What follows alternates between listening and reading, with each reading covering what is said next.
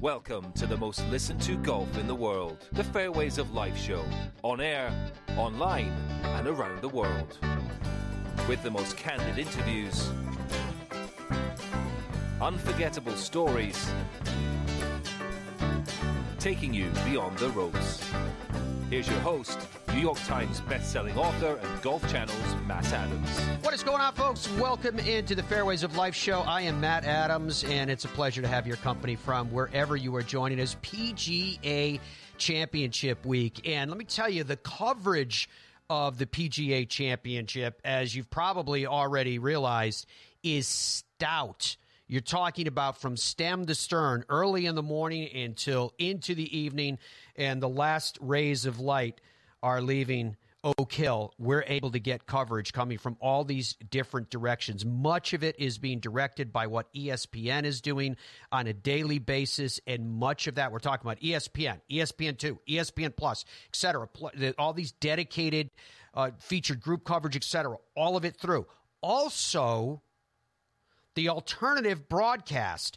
Our guest this morning is Matt Barry, who co-anchors the noon Eastern Time Sports Center with Sage Steele. And during college football season, you know that Matt also hosts the ESPN studio shows between games. He also calls some games on his own and has been able to fill a lot of different roles for ESPN, including a role that I suspect is near and dear to his heart, and that is around the game of golf. Great to have him back on the Fairways of Life show again. Matt, how are you? Good to see you.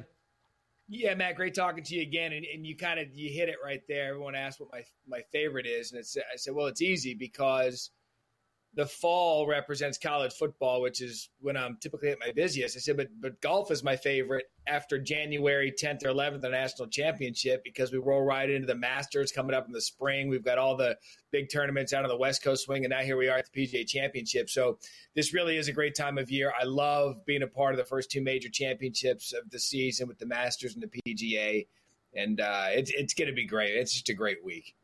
All right, so how is it for you that you have built up this love for the game of golf such as you have, Matt? What's your background with the game?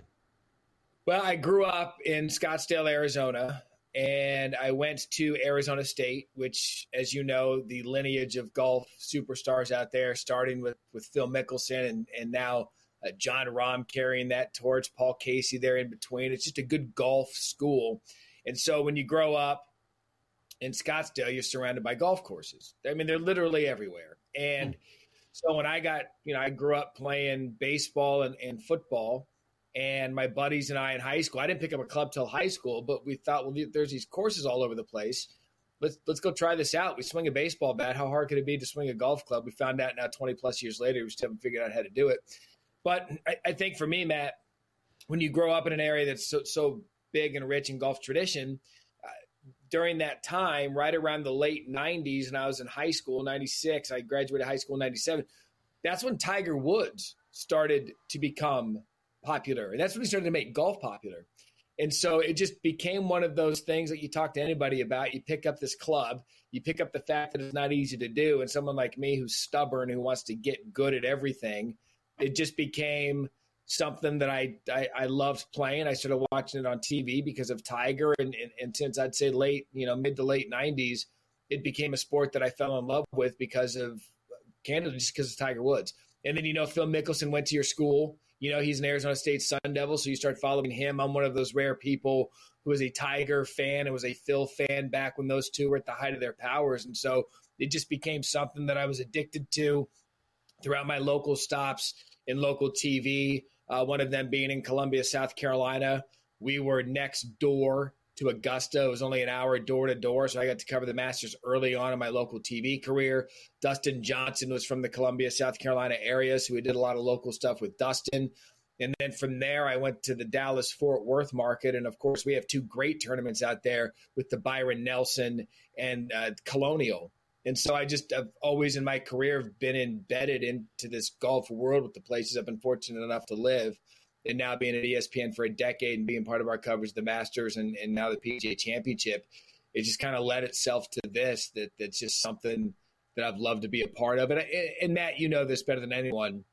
When myself and Michael Collins launched our stuff about 5-6 years ago, Maddie and the Caddy, we were actually playing a round of golf at PGA National. and we were talking about how golf, if you look at golf in its simplest form, what other sport could get former U.S. President Timberlake, Jason Bateman, and Joe Lopez? How those people somehow get together for 4.5 hours, 5 hours? It's golf. It's the greatest connector we have. And so I love it. And it's really fun seeing how many people that I've talked with over the years, these professional athletes and all these other guys who did other things in their life, but they're addicted to this game. And it's kind of explains me and how much I love it.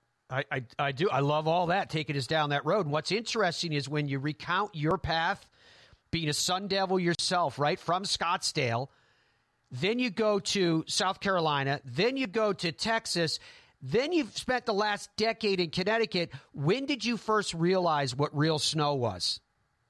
Oh, see, that's just it. You're bringing up a sore subject, because the first time, and my wife, by the way, is from South Carolina, so she's a Southern girl, and the first time I realized what real snow was is, true story, March of 2013. We're getting settled in Connecticut, and we got a blizzard in March of 13. Mm-hmm. Mind you, March in Dallas is one of the greatest months there is. Everyone's out on the patios. You're celebrating March Madness, St. Paddy's Day. You're having a couple pops. With the fact that it snowed that heavily in Connecticut that time, I looked at it. I was like, uh-oh, what did we do? And at that point, we realized that March and April, winter is not over in the Northeast. And so we've had to come to grips with that over the last 10 years. It's a good starting point then to talk about Oak Hill, because here we are, of course, with the PGA Championship back in May, and we're in upstate New York this week.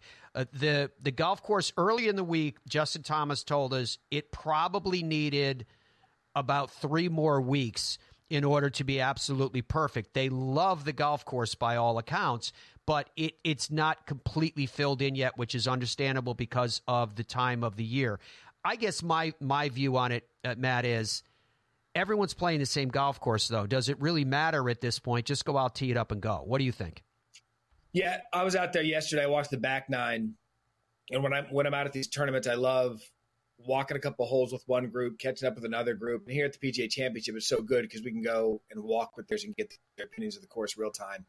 I walked 10 and 11 with Xander Schauffele and Gary Woodland, talked with them. Of course, it was their first time playing it. They kind of loved the layout and everything that the characteristics of this course being restored really back to the Donald Ross era with the restoration they did in 2019 and 2020. And then I caught up with Matthew Fitzpatrick on the tee at the par 5 13th, which listed at 623 yards. But the wind yesterday was so brutal. It was so brutal. He told me, we walked the entire hole together, he told me he was playing about 700 yards with how brutal the wind was.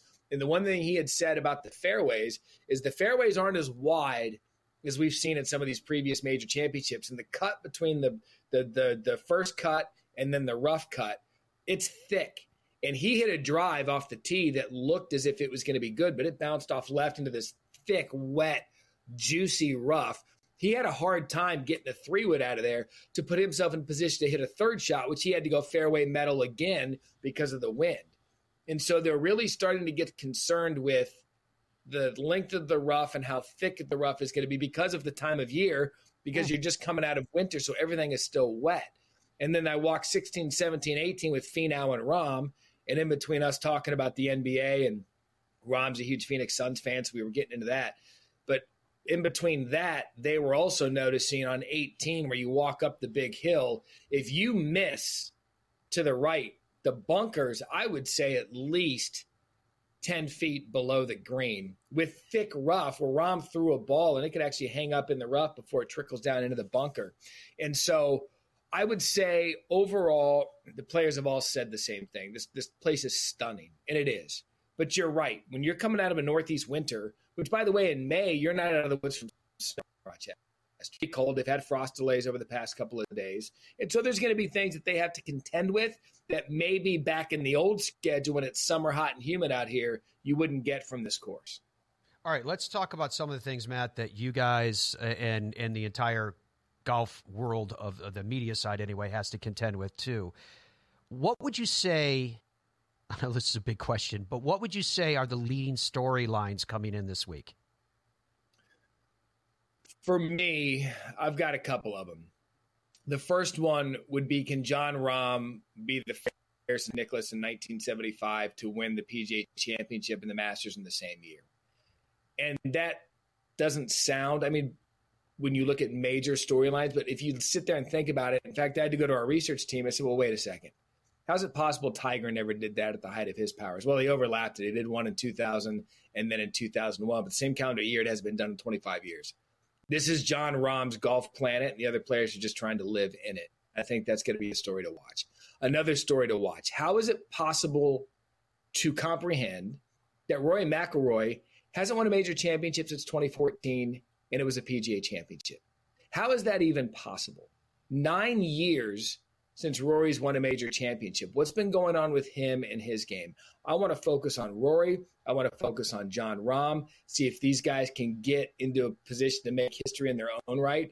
And then I know people hate the back and forth, but it's just the golf world we live in, Matt. You know that. Mm-hmm. LIV had themselves a remarkable Masters tournament. Brooks Koepka and 51-year-old Phil Mickelson coming out of nowhere to be in contention. And even Patrick Reed at one point was in contention. That's going to be a storyline to watch every major championship, because how are some of these guys going to qualify going forward? Imagine if Brooks finds himself on the leaderboard again, which, by the way, he could. His game's in great shape. Mm. Phil Mickelson won this thing at Kiowa 2 years ago at age 50. What can these players do to put themselves in a position to still show the golfing world that they can compete at a high level? If you look at those three bullet points and then maybe ID a couple of players who can win their first major championship, Xander Schauffele, his driver's in a great spot right now. Can he finally get over the hump? That's the great thing about majors. You can find two or three things for the big scope and picture of the game of golf, and I think those three plus the first-time major winners is going to be something we all have to keep an eye on. All right, so – with those storylines, I'm gonna start from the last, because you brought up LIV, and for a second here, let's you and I jump back into journalism school. Because of, and as you know, I work for NBC, so it's we all face the same questions. If your network has an association with, in both of our cases, the PGA Tour, and you're talking about LIV, how do you find the journalistic balance to do what you need to do as a journalist in order to cover the stories that need to be covered and not get mixed up in the politics or the personal agendas or the emotions, if you please, that are tethered between LIV and the PGA Tour and where people fall on one side or the other? Yeah, it's a good question, and you're right. I think it's our job to not be emotional about it. I work with a lot of people that played for the PGA Tour. I know what they think of it, but I know that as the host, I don't have a connection professionally by either. You know, I don't have a connection with either. Like it is what it is. I know that if Brooks Koepka is one shot off the lead, you're going to talk about Brooks Koepka golfer.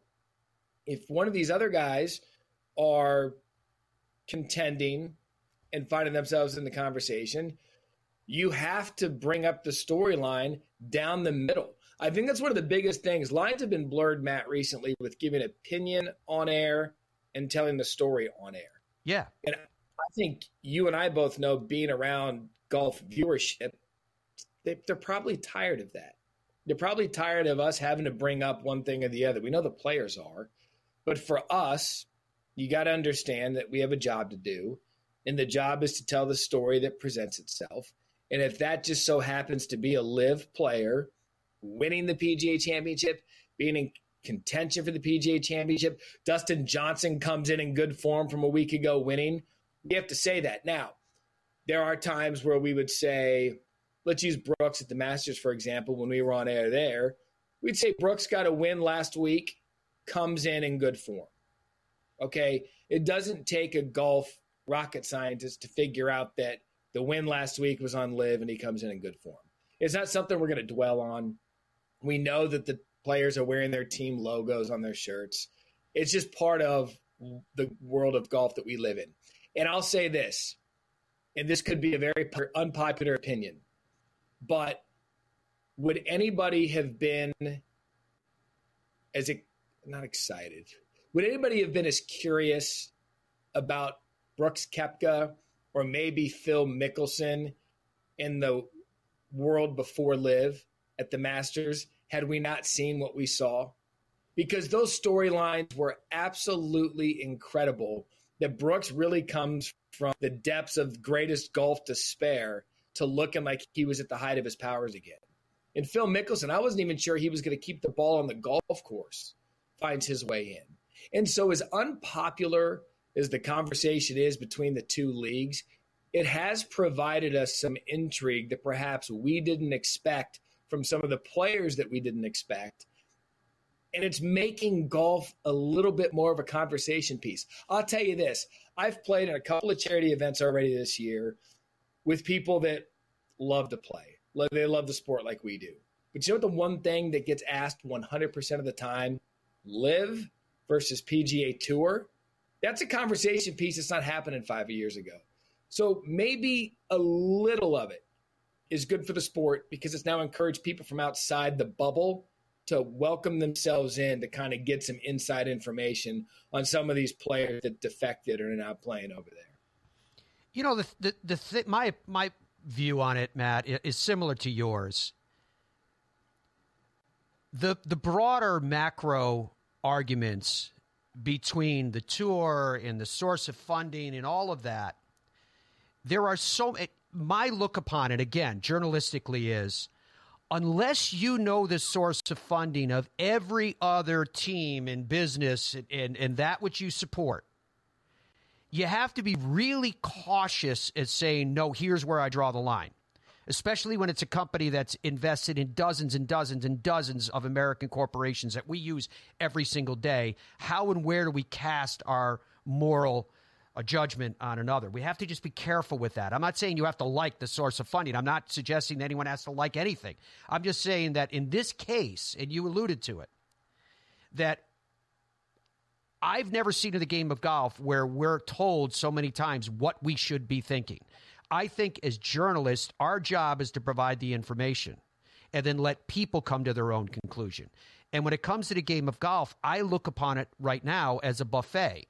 And what you may find rancid might be the most delicious, delectable thing that somebody else has ever consumed. And I look at that and go, okay, that's why we have a buffet. And that's why we have remote controls. And that's why you have your heart and your mind and your emotions. You choose what you choose to follow. And I've never seen a period in the game where so many people, and I think it's because of commercial investment, where they want us to choose a side, to have a particular opinion on it. Whereas I think from my standpoint, journalistically, my job is to give you the news, and I'm going to tell you what happened and where it happened. So when the guys played well at LIV, I thought it was fascinating. And one of the reasons I thought it was fascinating at the Masters, was the fact that the narrative coming in was they only play 54 holes. They're not going to be sharp enough.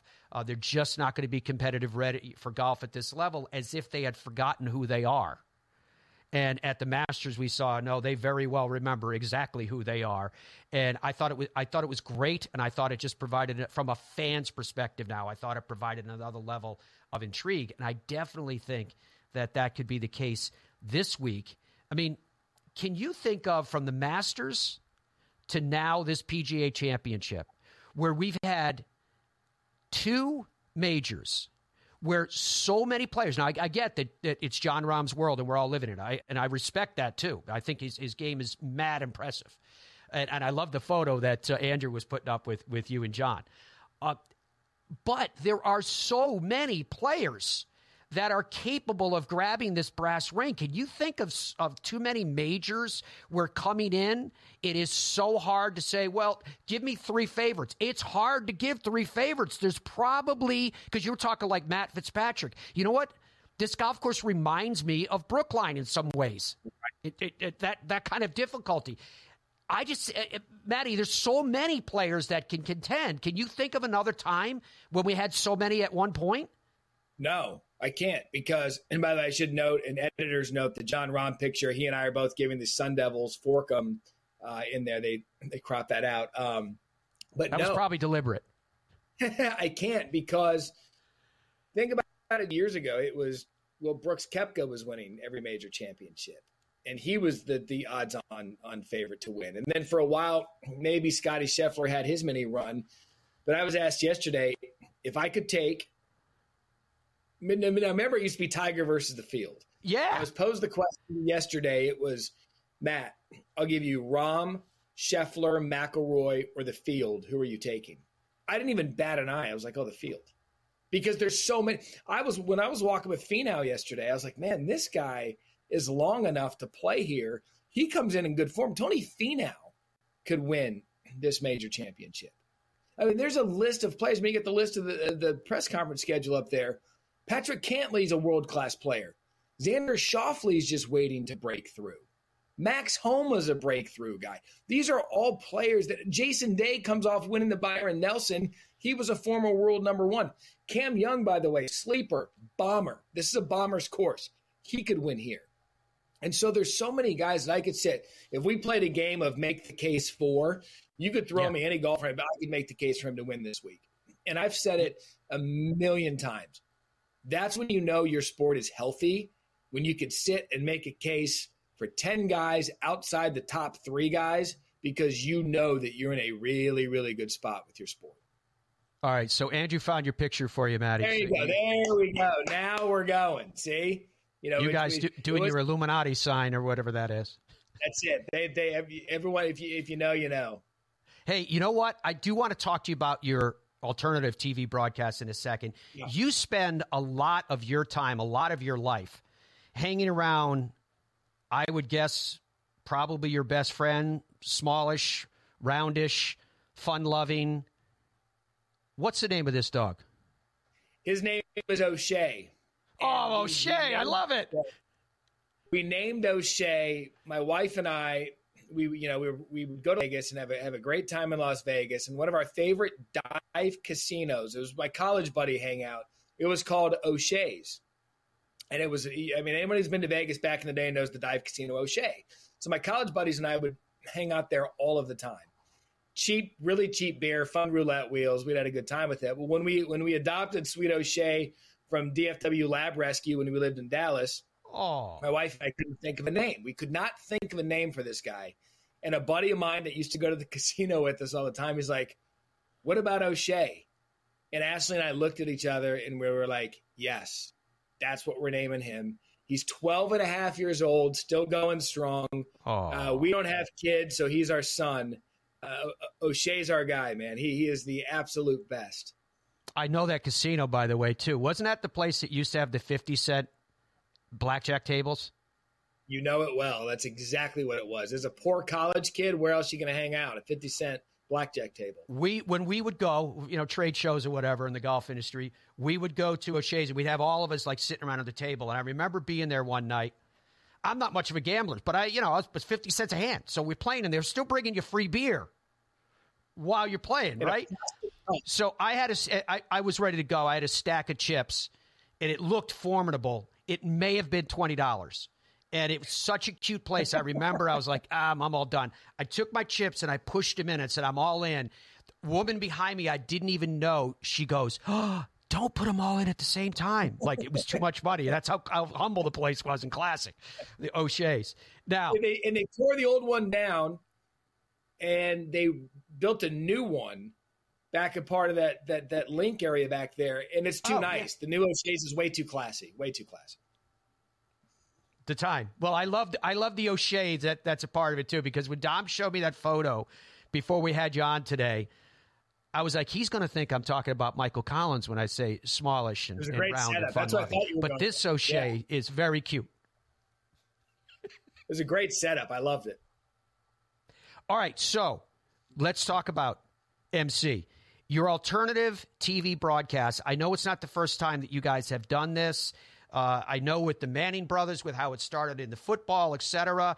How big a deal is this? How fun is this? How different is this? In a perfect world, what do you hope will be accomplished with what you guys are doing? you know what? In a perfect world, I hope that people watch and say, you know what? You can enjoy golf in a non-traditional broadcast setting. We're going to show golf. We know that Thursday and Friday, 11 a.m. to 1 p.m. Eastern, we are the coverage leading into the coverage. We know that. We'll hand it off to SVP and Jim Nance at 1 o'clock. But there's a way to do it.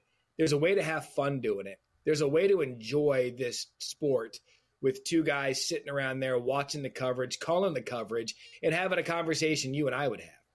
When they get to that 600-plus yard par 5 and we're seeing some of the best players in the world struggle, it would be natural to ask your buddy, hey, man, how many shots do you think it would actually take you to get to the green with the wind in your face from 620 yards? That's just a natural conversation. And so we'll have some guests. We have a fun guest list.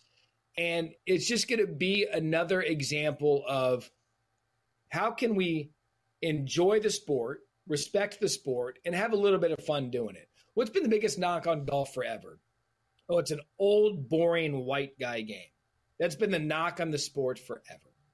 How do we invite everyone in, watch a major championship together, and maybe laugh or have some fun while doing it? That's the goal.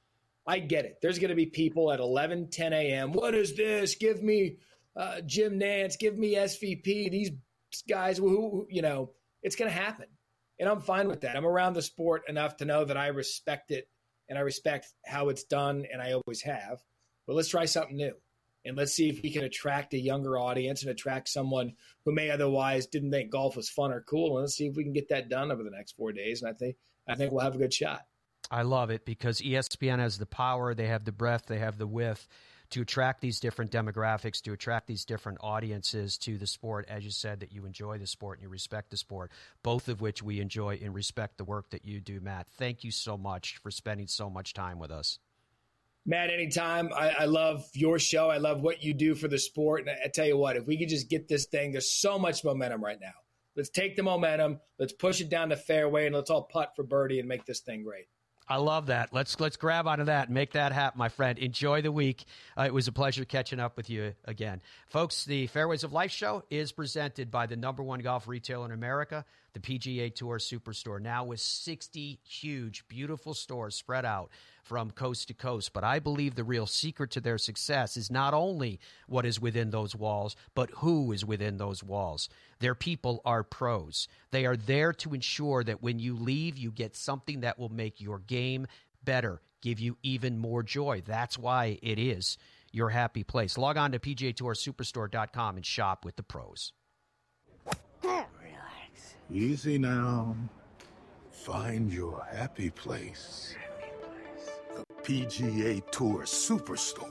It's all in the hips, where every swing is possible. Just tap it in. Yes! Find all the latest gear, apparel, and personalized club fittings. Is this goodbye? We've only just begun. Shop with the pros at Golf's Happy Place, the PGA Tour Superstore. In Ireland, golf is more than just a game. Come and experience our world-famous links courses and our world-famous Parkland courses, all set alongside world-famous scenery. And visit our world-famous historic sites. And while you're here, enjoy our world-famous hospitality. Fill your heart with Ireland at ireland.com/golf. It screams. It tracks. It's soft. It reacts. It is the Bridgestone Tour B with a game-changing reactive cover designed to spring faster off your driver and stick longer to your wedges. Try Bridgestone's Tour Bs, the Tour Ball reinvented. Nothing feels quite like hitting a PXG iron. That's because we use hollow body construction coupled with the thinnest club face in golf and a vibration-absorbing polymer. These technologies make hitting our irons feel soft as warm butter on a hot biscuit and create a bigger sweet spot, which means more forgiveness, better distance, and lower scores. Play PXG and see how sweet, real power, and incredible forgiveness can be. PXG, nobody makes golf clubs the way we do, period. Baseball? Nah. Football? Done it. I think I'm going to go after the PGA Tour. Bo, you're going to need the right equipment company. I think I got that. You know Tour Edge backs all their clubs with a lifetime warranty. I know. They ship all their premium custom clubs in 48 hours. I know. All their premium clubs are hand-built in the USA. I know. You know Tour Edge has won 35 times out here. Guys, I know. Pound for pound, nothing comes close. This is the Wiz. It tracks your swing in real time. Got it. 101. Gives you feedback in real time. Instead of guessing, I get the direct feedback. The Wiz have really helped me to keep that consistent swing. You can go out there on your own and just hit balls and it'll fix your golf game. Transition on play. The Wiz, sold exclusively at thewizgolf.com. Obviously, we all ask you a lot of questions about LIV, and you've spoken yourself recently about the burden of that. Is it going to be a conscious thing for you going forward to try and sidestep that narrative? Yeah. Pretty straightforward from Rory McIlroy. Very concise as well. And it seems like, Dom, you tell me if you agree with me on this. Coming into this PGA Championship week, and it's very similar to what we saw coming into the week of the Masters. I don't know. I had not heard anyone directly being asked or answered to this at either major championship. Was there a discussion amongst officials, or even if it was just amongst the players, where they said, let's keep the focus of this week on this week. Let's not make it about some of these bigger issues in the game of golf. Now, I will tell you, that's a luxury that the players have, be able to say, you know, I'm here to look at, to focus on golf. Seth Waugh, the CEO of the PGA of America, couldn't do that. And we'll get to Seth in a little while, because they were asked about, he's one of the people that are on the board of the Official World Golf Rankings, and that's obviously an issue with LIV Golf. And I got the impression from what he said was, we'll figure it out. Again, I'm paraphrasing based on what we said. I'll get to that in a little bit. But Dom, I wanted to ask you that question. Am I crazy in the thought that coming into the PGA Championship, there seems to be, I don't know, a group commitment, if you will, that this is about the golf that's going on this week, and this isn't about some alleged battle that might be going on? Because I don't really think the players have a battle from one player to another player, at least not anymore. Rory has said multiple times that he thinks it's time that everybody starts to talk and figure something out. What are your thoughts on that? I'm curious. I completely agree with you. I watched coming into the week, I watched all the press conferences, hours of content from players, and there was an odd unity that made it feel like there was a discussion. It's speculative, of course, and you heard there from Rory basically saying, yeah, I'm done talking about LIV. We're done. And that response was echoed through every player's comments the entire week. Every player was like, yeah, I'm focused on the golf. This week, I don't care about anything else. I don't want to talk about it. So it definitely felt, to me at least, like Rory or somebody, again, speculating, had a meeting with the guys or some of the big names and said, listen, guys, this has been dragging on for 18 months. It is what it is. We're done. We're moving on. We're not talking about it anymore. Everyone get it? Everyone's like, yeah. And so everyone who got in front of the podium all week long was like, yeah, I don't want to talk about it. Don't care. So it definitely felt as though there was a conscious effort to avoid any discussion of LIV and move on completely. Maybe moving forward in general, period. Interesting. Yeah, if that is in fact what's going on. And I for me personally, if that is the case, I would love to see it, because you know, I don't know. I mean, here we are talking about it again. I'm getting sick of it. That's what I was going to say. Really, I don't want to talk about it anymore. All right, so let's get at it. I love doing this when we're in weeks of major championships, where we go back a day or two or more And we find out what the thinking was coming into the week. Now, we have the luxury, right, of looking back on what these comments were from players in whatever happens. Made the cut, lead the tournament, whatever the position that they're in, respectively. But we have the luxury of going back then to what they said coming into the week and getting a sense of where their mind was.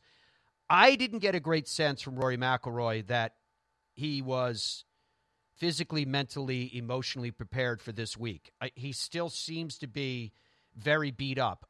I think that working towards the Masters and players working towards everything that goes into the Masters, I'm talking about shot trajectories, little pitch shots they need to be able to play, et cetera, everything that goes into it, that almost like a play, like a team that is gearing towards the playoffs. The players geared towards the Masters. Well, Rory flamed out at the Masters, and it seems like the residual on the other side of it is still impacting him. He seemed, when he did finally come back, he was very lackluster at the Wells Fargo, where that's a golf course that he seems like he could play in his sleep and finish top 10. Well, he didn't. He came limping home. He comes into this week, and you just heard from that cut that we played for you, Rory McIlroy, that was very succinct. You know, normally he's so deep with his thoughts and expansive in what he talks about, and it just seemed clipped and brief. And so the AT&T Byron Nelson was a tie for fifth for Scotty Scheffler. As I shift gears here to another player to say, how's he feeling? The RBC Heritage, Scotty Scheffler, finished that one in a tie for 11th. At the Masters, tie for 10th. At the Dell Technology Match Play, 4th. At the Players, he won. At the Arnold Palmer Invitational, a tie for 4th. So what I have for you next is Scotty Scheffler talking about his attitude and how his attitude trumps the results. But in fairness, geez, those results for world number 2 are still pretty darn good. You know, when I show up to a tournament, I expect to do my best and try and play well. Most importantly, I just try and have a good attitude and go out there and play. And so I try not to place too much of an emphasis on the result. For me, it's more about the preparation and showing up at the tournament and having a good attitude and then going out there and competing. All right, and then when we talk about world number 1, John Rahm, who coming into the week, everybody said John Rahm is the one to keep a close eye on. Of course, in Mexico, he finished second, coming in RBC Heritage, a tie for 15th. That was right after he won the Masters, presuming that he was tired from there. So his record is so mind-blowing coming into this week. John Rahm was asked about how do you have a mental posture, a physical posture, so that your success can be sustained? I mean, it's sports, right? And the path to success, I think Arnie said it, the road to success is always under construction. It's not a linear, constant path of improvement, right? It's ups and downs. And it's not only in golf, this is life, right? The next day is not always better than the previous one. It's just impossible to think that way. It's never going to happen. So I just got to deal with it. It's sports, right? I wouldn't know what to say. Like that's all I can tell you. I think it would be ludicrous to think that you can always keep increasing your level of performance. That's just impossible. So there's going to be downs. Again, like I just mentioned, even Tiger had downs, right? So maybe his downs were shorter. Maybe his downs were different in his mind, but everybody had them. It is part of sports. Now I'm hoping. I guess as a player, you got to hope that your low is not as low as others. That's all I can say.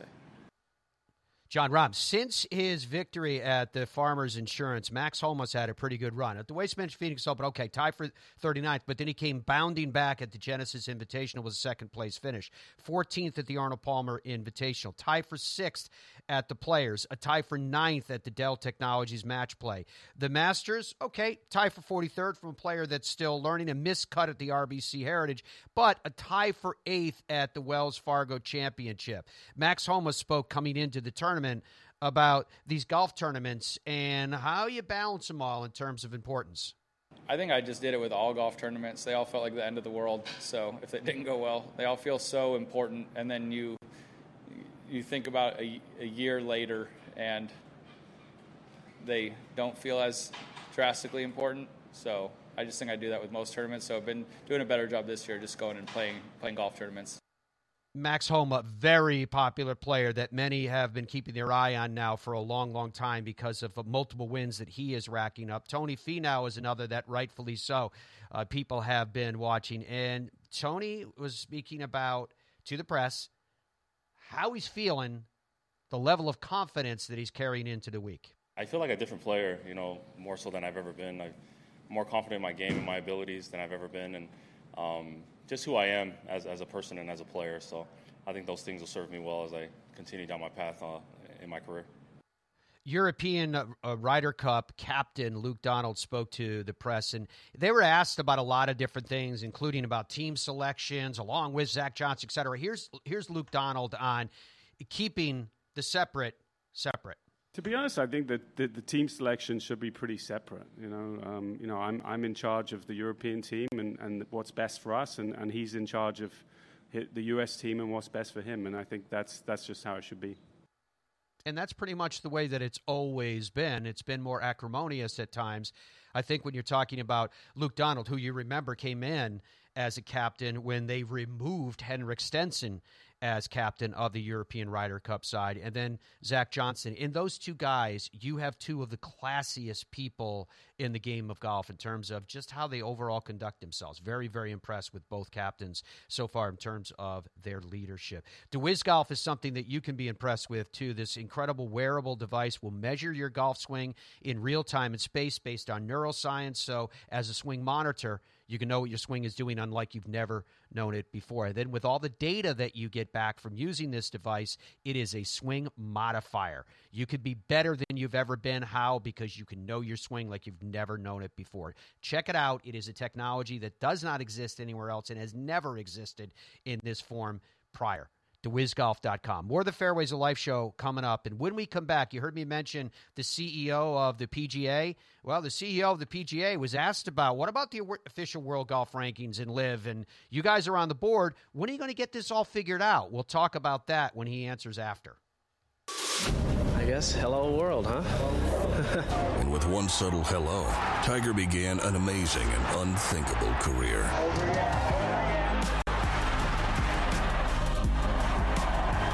I've done it for 20 years now with Bridgestone. It allows me to play an aggressive style around the greens, and it's allowed me to win a lot of tournaments. Bridgestone Golf, proud to be part of your journey.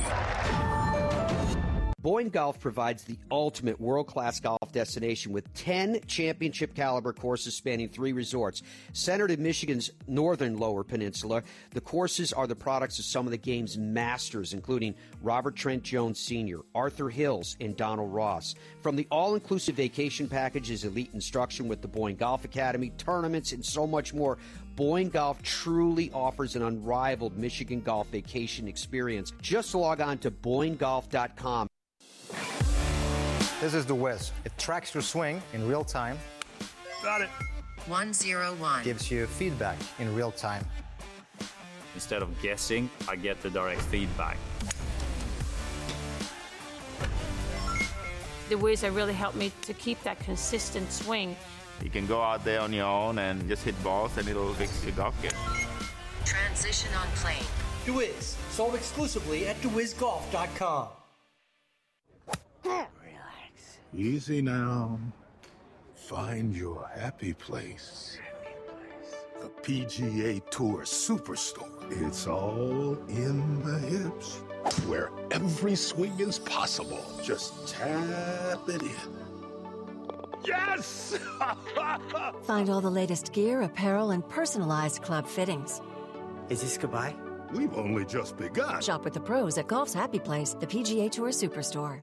Nothing feels quite like hitting a PXG iron. That's because we use hollow body construction coupled with the thinnest club face in golf and a vibration-absorbing polymer. These technologies make hitting our irons feel soft as warm butter on a hot biscuit and create a bigger sweet spot, which means more forgiveness, better distance, and lower scores. Play PXG and see how sweet real power and incredible forgiveness can be. PXG, nobody makes golf clubs the way we do, period. Zero Friction introduces the Wheel Pro Pushcart Golf Bag with its revolutionary 3-in-1 design, supportive legs that spring into action, a comfort grip handle with 3 locking positions, accessories for the modern golfer enhanced by 7 pockets for more storage, and removable all-terrain wheels which slide right into place. The new Zero Friction Wheel Pro Golf Bag checks every box for every golfer. Push, carry, or cart. The decision is yours thanks to Zero Friction. Head to ZeroFriction.com today. We're struggling with bifurcation like a lot of folks are, and in a sense of, we think that's an integral part of the game, that we can all test ourselves against others. And frankly, where does it stop and start, and how, polices it? And our 28,000 would be in a position of being the policeman kind of on that, which we struggle with a little bit as well. All right, so that was Seth Waugh, the CEO of the PGA of America. What he was talking about, he flat out openly just used the word bifurcation. Yes, it is in reaction to that word being used in the question that he was asked by the press coming in this week at the PGA Championship. First of all, I want to define for you what bifurcation means in the game of golf, and I want to make it explicitly clear that the USGA and the R&A, golf's two governing bodies that govern the rules of golf around the globe. The R&A's geographic span is much larger, their footprint, than the USGA, but the USGA has the much larger chunk of golfers around the globe, that being in North America. So the USGA and the R&A have proposed rolling back the golf ball. That rollback of the golf ball is in what they call a discussion stage, which doesn't, to me, seem like a massive discussion stage. It seems like they've already made up their mind. They just want to know what you think about it, just being honest. And essentially what they're doing is they're changing how the golf ball gets tested when it gets submitted for approval. So the Iron Byron, the robot that swings and hits into the ball at a maximum distance at roll it out with an allowance to about 320 yards.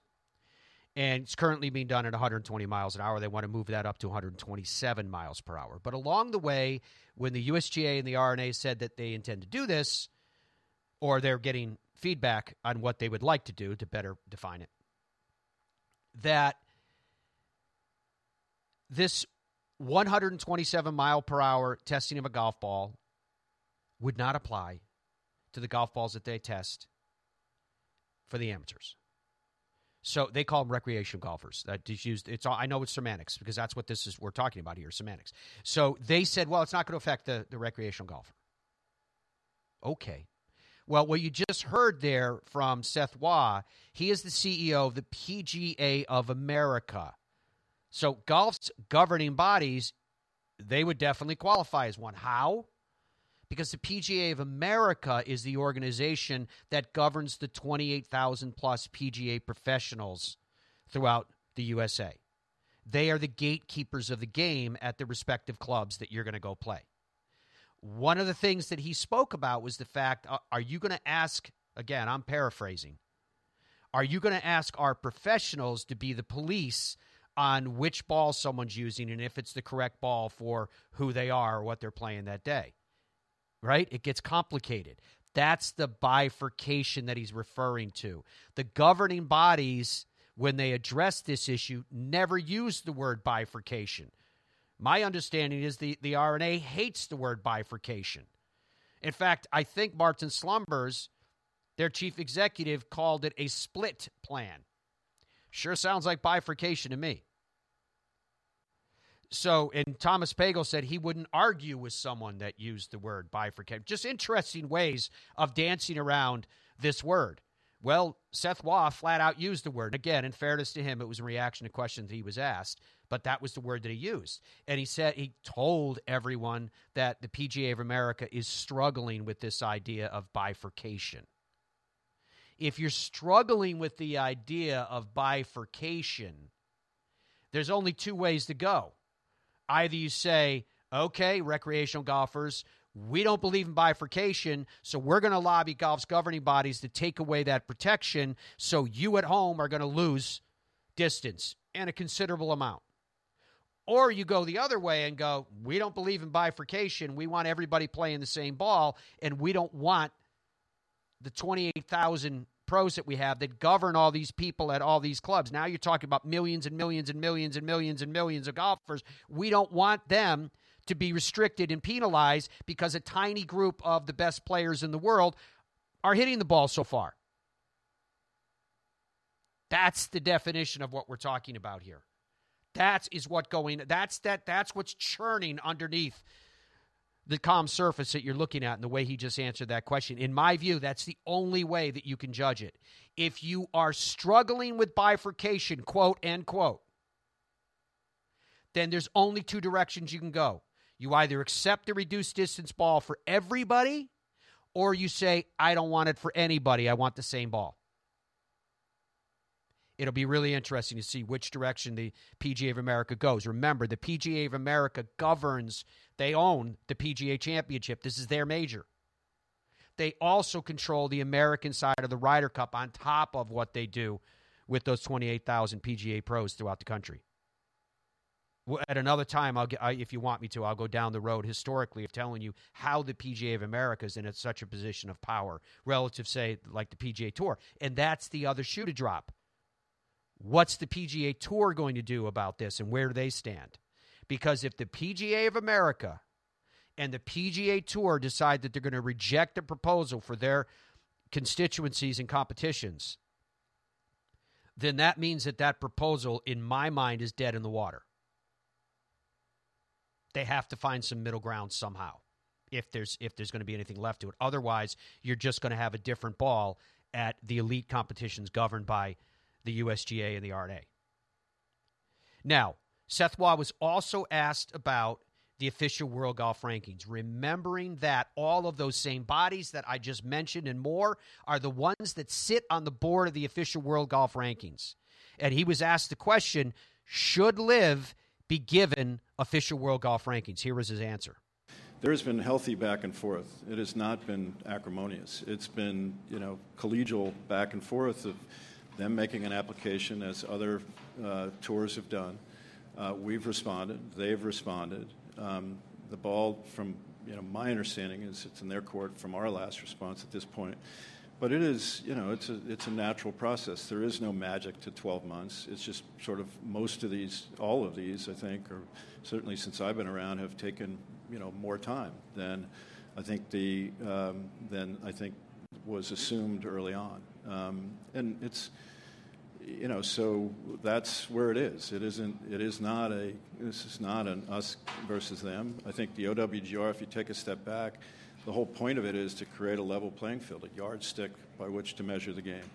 And our job is to measure tours, not players, but tours and how they perform on those tours to come up with that yardstick. And that's what we're all attempting to try to do. And we've been, I think, very responsive to them in terms of their requests, and they've been responsive to us. It isn't some battle. It sure seems like a battle. That was a really interesting conversation or comments from Seth Waugh about conversations that they're having between LIV and the official World Golf Rankings, because the so-called battle is being defined by the comments that are being made. The players in LIV, and in this case, I would say the chief spokesman relative of it is Phil Mickelson. And then you have the CEO, Greg Norman, and both of them have made comments that are battle-like comments because they're frustrated. They're frustrated that they're not getting world ranking points. Phil Mickelson even saying, again, paraphrasing his comments at the OWGR, and that the argument that he had online through Twitter with Colt Nose, needs to, quote, do their job with the ranking. And I think everybody agrees that players that are that good that are then going to be in major championships, if the official World Golf Rankings continue to be used as a gateway into them, you have to figure this out. But from Seth's comments, it sounded like it's something that they intend to do. Wow, there's a lot going on. through all of this. Fairways of Life show will continue after these words. PXG's new Gen 6 golf clubs are now available. You can have the opportunity to go through the fitting process that is as unique and as in-depth and fun, I would say, as any in the game. If you want more information on that, log on to pxg.com or just call 844-PLAY-PXG, 844-PLAY-PXG, and see why the new Gen 6 clubs are easy to hit, blazing fast, beyond forgiving, and outstanding distance that can help you hit it straight down the middle with lower scores and more fun. Relax. Easy now. Find your happy place. The PGA Tour Superstore. It's all in the hips, where every swing is possible. Just tap it in. Yes! Find all the latest gear, apparel, and personalized club fittings. Is this goodbye? We've only just begun. Shop with the pros at Golf's Happy Place, the PGA Tour Superstore. In Ireland, golf is more than just a game. Come and experience our world-famous links courses and our world-famous Parkland courses, all set alongside world-famous scenery. And visit our world-famous historic sites. And while you're here, enjoy our world-famous hospitality. Fill your heart with Ireland at ireland.com/golf. It screams. It tracks. It's soft. It reacts. It is the Bridgestone Tour B with a game-changing reactive cover designed to spring faster off your driver and stick longer to your wedges. Try Bridgestone's Tour Bs, the Tour Ball reinvented. Nothing feels quite like hitting a PXG iron. That's because we use hollow body construction coupled with the thinnest club face in golf and a vibration-absorbing polymer. These technologies make hitting our irons feel soft as warm butter on a hot biscuit and create a bigger sweet spot, which means more forgiveness, better distance, and lower scores. Play PXG and see how sweet, real power, and incredible forgiveness can be. PXG, nobody makes golf clubs the way we do, period. Baseball? Nah. Football? Done it. I think I'm going to go after the PGA Tour. Bo, you're going to need the right equipment company. I think I got that. You know Tour Edge backs all their clubs with a lifetime warranty. I know. They ship all their premium custom clubs in 48 hours. I know. All their premium clubs are hand-built in the USA. I know. You know Tour Edge has won 35 times out here. Guys, I know.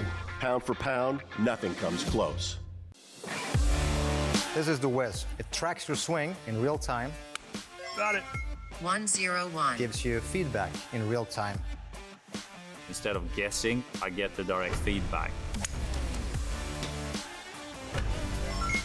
The Wiz have really helped me to keep that consistent swing. You can go out there on your own and just hit balls and it'll fix your golf game.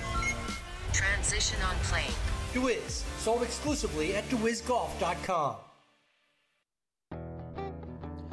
Welcome back, folks. Pleasure to have your company as we sit on the eve of the PGA Championship. So many different storylines. One of them, of course, is the weather. I'm not sure if you've seen the weather forecasts, but they are predicting that tomorrow morning it's going to be 33 degrees. If it's going to be 33 degrees at Oak Hill tomorrow morning, there will be frost on that golf course, and they will not tee off on time. If they do not tee off on time, that changes the scenario in a couple ways, which we'll get into. Because one of the things that I've been talking to you guys about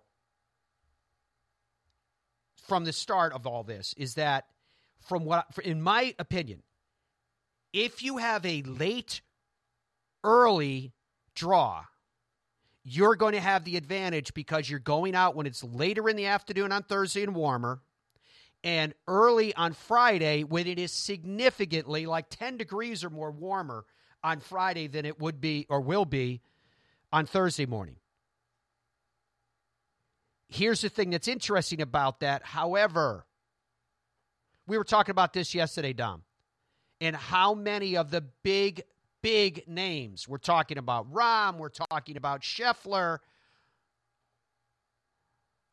All of these guys are out on Thursday morning, which is really interesting to me. You can see the red arrows there, Matt. That's the featured group coverage. Yeah, go ahead. Take us through some of the featured groups. And just this illustrates what I'm talking about. Well, I mean, you can see it on your screen there, but Scotty Scheffler, this is 8 a.m. tomorrow. If they're lucky, 8 a.m. tomorrow, Dom. 8 a.m. tomorrow, they'll be lucky to hit their first tee shot. Yeah, Scotty Scheffler, Brooks Koepka, Gary Woodland, Rory McIlroy, Justin Thomas, Colin Morikawa, Shane Lowry, Jordan Spieth, Victor Hovland, Matt Fitzpatrick, Cam Smith, and John Rahm. Basically, the names that people care about, for the most part, 80% of them, are in that swath of players scheduled to tee off in the freaking frost and 31 degrees or whatever. Now, there is some feature groups in the afternoon. There's some feature groups in the afternoon, but I'll be honest, Matt. I'll be honest. It's weak. It's weaker. I don't know how you can argue it's not weaker. You've got, this is the afternoon crop of big names. And you can see, if you're watching on TV, the red arrows, those are feature group. You'll be able to watch those groups on ESPN Plus if you so choose. Tommy Fleetwood, Cam Young, Hideki Matsuyama, Adam Scott, Max Homa, Tony Finau, Xander Schauffele, Terrell Hatton, Dustin Johnson, Patrick Cantlay, Ricky Fowler, Phil Mickelson. Stout list. Incredible golfers, major champions. You know, that's good golf. I want to watch that golf. But it's not like the morning wave. You cannot argue against that. Go back to the morning wave, Andrew. Dominic, what I think happened here. Scheffler, Brooks, Rory, Spieth, JT, come on. Come on. It's just not the same. What I believe happened here was that they put together their draws based upon maximizing television ratings. It's one guy's theory. Of course they did. Theory. That's not theory. It's fact. Get real. So they put these guys out early so they'd be out late on a Friday. Yeah, for sure. And they'd maximize the views. If it stays, and the reason I'm saying if, I'm going to explain to you in a second. If it stays the way it is, I think those afternoon, what Dom's calling the afternoon featured groups on Thursday, will be at a distinct advantage over the huge names, most of which who were the top of the odds coming into this week by comparison. When you tee off and it's that cold, and I know I'm preaching to the choir here because there's many people that are watching us in regions that they've been through that cold. I don't care how much you think you can warm up your body. There's only so much you can do to warm up your golf ball. It will not compress the same when it's that cold. How much yardage do you lose, Matt? Is there at least 10%? It depends on the temperature. That's the problem. Or how is it? It's at least 10% per degree. No, it doesn't work that way. It doesn't work that way because now you're talking about what's the inbound speed. That's how much is the golf ball. No, I know that, but I'm at like in general. So it's like every 10 degrees down, you lose a few percent on the distance or something like that ish. Yes, I would put. If you're going to ask it to, it's really hard for me to answer it.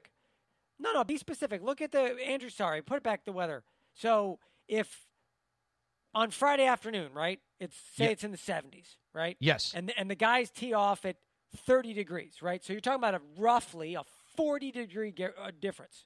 Right. For a player, for an average tour player carrying the ball 300 yards, right? A 40-degree difference. Are they going to lose 10 yards, 15 yards, 20 yards, roughly? I would say it's probably somewhere around 2 to 5 yards for every 10 degrees below one extreme to another. Once you get into the cold temperatures, once you start to get into, like if you're from 60 and above, it's not as profound. You will get more of an impact as it gets warmer. The ball flies farther when it gets like over, now you're talking about over 80 degrees, 85 degrees, 90 degrees, and it starts to really pump out there because of how pliable that rubber is. But when you get under 60 degrees, again, this is so hard. I'm brushing with a broad brush here, but I would say it's roughly 2 to 5 yards per 10 degrees. So if you're talking about mid-30s, then you're talking about somewhere in the worst-case scenario, and now you're talking about the slower speeds as compared to the higher speeds, those guys could be losing upwards to 20, 25 yards, yes. That's what in my opinion. That is a huge. And then on this golf course, which we've been talking about with the rough and stuff, that's and in the morning it'll be a little softer in the fairway. I mean, that's the course is going to play. But again, you got to remember there's other factors. When you're not hitting it as far, you're probably not as much in trouble, so you're probably hitting the fairway more. But instead of coming in with you're 20 or 30 yards further back, you're hitting the 4-irons.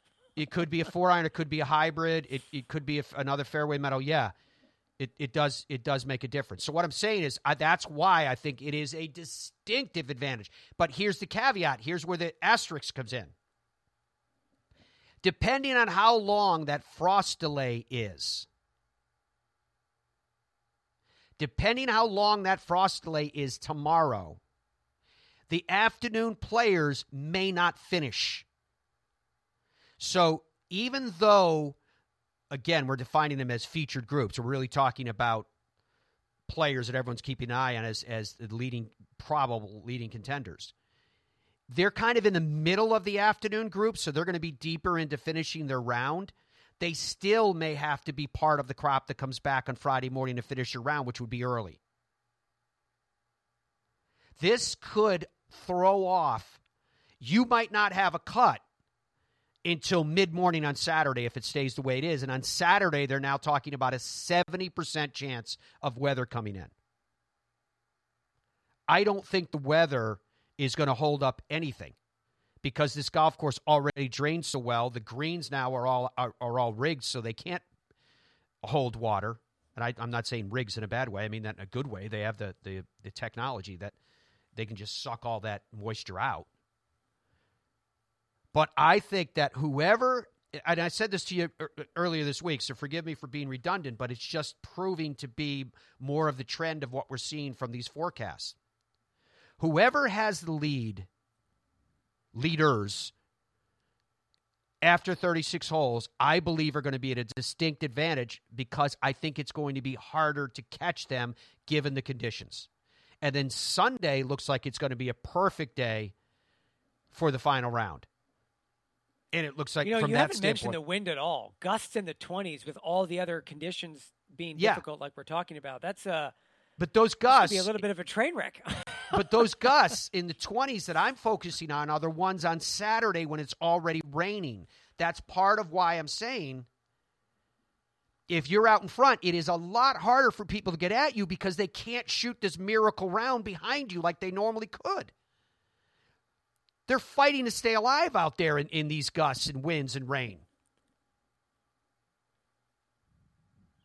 I kind of enjoy the carnage at a major, I have to admit. Oh, I think you're going to see. You're going to. There'll be some neck snapping because there'll be some crashes in turn number 4. There's no doubt about that. So, well, it doesn't look like there's any thunderstorms in there. So, as long as the rain isn't torrential rain, they'll probably, like you said, just play through it all. Essentially. Yeah, that's true, and that's what I think it's going to be. That's what I think it's going to be. They're calling it showers, but. When you have rain that conspires with wind, that makes it brutal on a golf course that's already tough enough as it is. It's going to be unbelievable. All right, Dom, what are you hearing from the people today? What's coming in? Oh, my gosh, so much is coming in. I'll try. Again, I don't edit this. There's just so much stuff. I'm just going to read off some stuff. It's like the Masters weather part 2. Tom writes, frost delay guarantee. Push back the tee times 90 minutes. It will happen. So those 8 a.m. groups will go off at 9:30. Now, obviously, he's speculating, but let's assume he's true. Late groups on Thursday will not finish until Friday morning. A lot of what you were mentioning there, Matt. Now, bear in mind, there's another element to this, too. That frost delay is going to help the guys that I was just telling you are getting the sharp end of the stick because they're playing so early. The frost, because that frost has to melt, if you don't and the grass is frozen, you kill it because it breaks. As they're going to go off later, that's going to help them at least on their back 9 in terms of being able to feel their hands. Yeah, true. DJ is now like number 80. It's ridiculous. Obviously, that's some sort of – again, I'm going backwards here. I'm sure they're having – a lot of times what you folks will do is you'll have conversations amongst yourselves. Have nothing to do with what we're talking about, which is great. I love it. I love the debate in golf. There's a lot going on here. But I think they're talking about the world rankings, which, again, some of the stuff that Seth Waugh said was, as you mentioned, quite interesting. NBT 3, my teaching pro plays at 7 a.m. tomorrow. He was the only guy practicing. What is that? His pro? One of your pros is in the PGA? That's so cool. Andrew, go to the tee times. Braden Shattuck, maybe that's his guy. Or Chris French, that could be this guy's pro. That's really cool. I tell you, Matt, I know it's boring for some of the general golf fans, but for the diehard fans, it's really cool to see the club pros in the event. Could be Josh, too, at 7:05. And it's true. But additionally, there's usually a couple of these guys, Matt, that will make the cut. So these are these are not just like ceremonial positions. These are very, very good players. Well, remember, a lot of these guys are guys that tried to make it as touring pros, and for a variety of reasons. It could have been injury. It could have been family issues. It could have been not wanting to be on the road. They had a young family at home they want to stay with. You hear that a lot. There's a whole variety of different reasons. Well, we've been doing this show for 16 years, and we've had club pros on this show over that time. I remember that were as good, if not better, than some of the pros, and they literally came on our show and were like, listen, I could have played on tour, I probably could have won on tour, but I love teaching, and I can't stand the travel, the lifestyle. The lifestyle on tour is not for everybody. So yeah, these guys are also the same guys that go out and qualify for U.S. Opens, et cetera. For they're stout players by and large. So that's really cool, MBT3, that you got a guy that your pro is in the field. That's really cool. Yeah, we'll have to keep an eye on that. I bet that's really exciting. That's got to be a lot of fun to watch here. Let's see here. With the weather being an issue for the next few days, does that favor Shane Lowry? Comment, Matt, on your Irish brethren. Well, Shane Lowry, if memory serves me, is 8th. Where's his tee time, Andrew? Put him up there. Total driving. What time did you say? 8:22 he's scheduled with Spieth and Hovland. Assuming Spieth plays, that's still up in the air. All right, so if he's scheduled, I'm just looking it up on mine right now too. If he's scheduled at 8, what tee? 10 on the 10. All right, he's scheduled at 8:22 on 10. So 8:22, 9:22. He would presumably be playing somewhere around 10 a.m. at which time the temperatures should be forecast somewhere at least in the middle 40s. Would that help Shane? Yes. Obviously, the quick answer and definitive answer is 100% it will help him from what he was otherwise scheduled to do. And, again, Shane Lowry is one of those that not enough people keep an eye on. He's one of the leaders in total driving. So that is a category of the combination of distance and accuracy, both of which are going to benefit you at a long golf course with a very penal rough. Andrew, we still have those. I think that's why Shane Lowry pops up so often at events like this. Like, he's one of these players, and Matt Fitzpatrick is another one. The tougher the golf course, the more that there is a premium on par. And for when I say it relative to the best in the world, you're talking about anywhere from slightly above 2-level par to about 12 under in that range at the end of a tournament. Someone like Shane Lowry surprises a lot of people because he continues to pop up, which is funny to say for someone that's already a major champion. So, yes, Shane is definitely one to keep an eye on. You guys did that on purpose. You knew Matt was going to get excited about Shane Lowry. How many of these current top players can win 6+ majors? The bar for legend status, in my opinion. This century, it's only been Tiger and Phil in the legendary status category. So is this a weak era for golf? That's a conversation for an entire week of shows, but it is interesting. It sure doesn't represent a weak era in golf. What it represents is a depth area of golf that you have players at the top of the game that are so, so tough. But in terms of players who are capable of winning 6 major championships, of who's cruising right now? I think there's 10 people. I could name 10 people right now. Well, you certainly have to. You can start at the top of the list with Rahm, Scheffler, and McIlroy. McIlroy's JT 2 away. JT could do it. Spieth could still do it. Brooks could still do it. I think that's all very reasonable to assume and possible. Yeah, right I think now. Obviously we need 10 or 20 years to look back on it to see who got to that threshold. And I don't mind the threshold being defined as 6. I think that's a really good number. Well, there's also guys that you could see breaking through, right? Like Morikawa, I could see him collecting. Well, he's already got 2. That's what I'm saying. But like Cam Young's got 1 million runner-ups. If he figures it out, he might open the floodgates like Tony Finau did. Yep. I think Max Homa is similar, right? I feel Max Homa seemed to have found something, and now he's piled a bunch of wins in like a 12-month span. I feel good about both Cam Young and Cam Smith this week, too. Yep. Well, there's some odds. Actually, yeah, we got some people coming in here. Scotty, Rahm, Cantlay playing good golf. Brooks at 35-1 is a heck of a value. I don't know if Brooks is still there. Yeah, he's 20-1. Depends what bookie you use. But well, they're also changing the updated odds there. Yes, they're also changing. These odds are different than yesterday. Yep. Well, you know what's interesting about it? The odds there on the screen. Remember how I told you yesterday? My prediction was, which I was wrong about. My prediction was, after a player speaks, traditionally their odds get even tighter. And Rory spoke. Rory went to 14-1, which means that the world is going, no, he's not going to. And Spieth got worse, too. He showed up with all that tape, and they're like, yeah, this isn't looking good. Don't know if I'm going to put it. He had a bunch of tape. He had a bunch of tape all over his left wrist and that KT tape. He had like a big black strip running all the way down to his elbow. And he was out there. Now, you know, Todd Lewis and a million other people reported that he didn't look like he was in pain playing, but who knows? Yeah, so but then they said they hadn't seen him take it. They hadn't seen him take a swing out of the rough yet, like a full swing out of the rough, which is probably going to be. I think Finau's got better and Brooks's. I think they were 25-1 yesterday. I think their odds got better.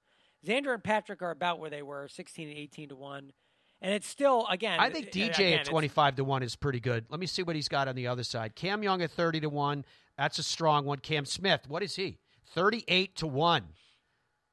Colin Morikawa, brilliant ball striker, 35-1, just needs the putter to work. I like the second page, the page you have on the right side of the screen, Andrew. Those are the guys I'd be running out right now to take a look at that. Sam Burns at 40-1, Max Homa at 41. I would put it. They're not on this list. Ricky Fowler and Tom Kim. Yeah, where's Tom Kim? Based on those stats we went through, Tom Kim is 80-1. He's not still at 80-1. 80-1. I put $10 on that guy for sure. For sure. Let me get a few more things in. There's so much stuff here. Let me. Scotty is one of my favorites right now. Strong believer and love seeing how he wears his faith on his sleeve. You can go on YouTube. I think on PGAChampionship.com.